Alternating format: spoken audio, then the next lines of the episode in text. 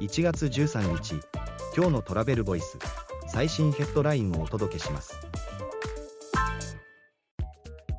タクシーアプリ GO 日本型ライドシェア導入へ自治体や事業者を支援管理システム開発やドライバー採用など。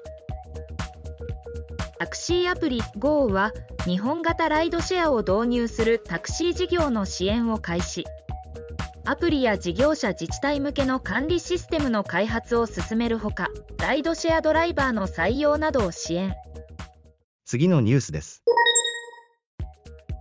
JTB2024 年度から初任給3万2000円引き上げシニア社員にはボーナス支給待遇改善で多様な人材獲得へ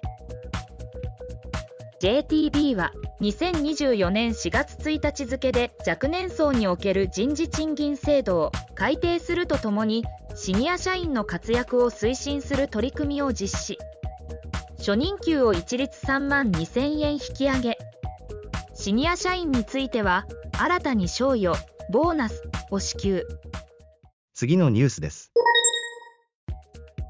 観光庁能登半島地震で被害受けた事業者の登録許可の有効期限を延長。旅行業民泊仲介業で。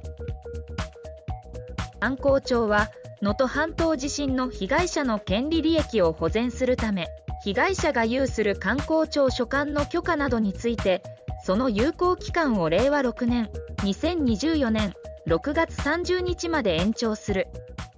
記事の詳細はトラベルボイス .jp で。ではまた明日。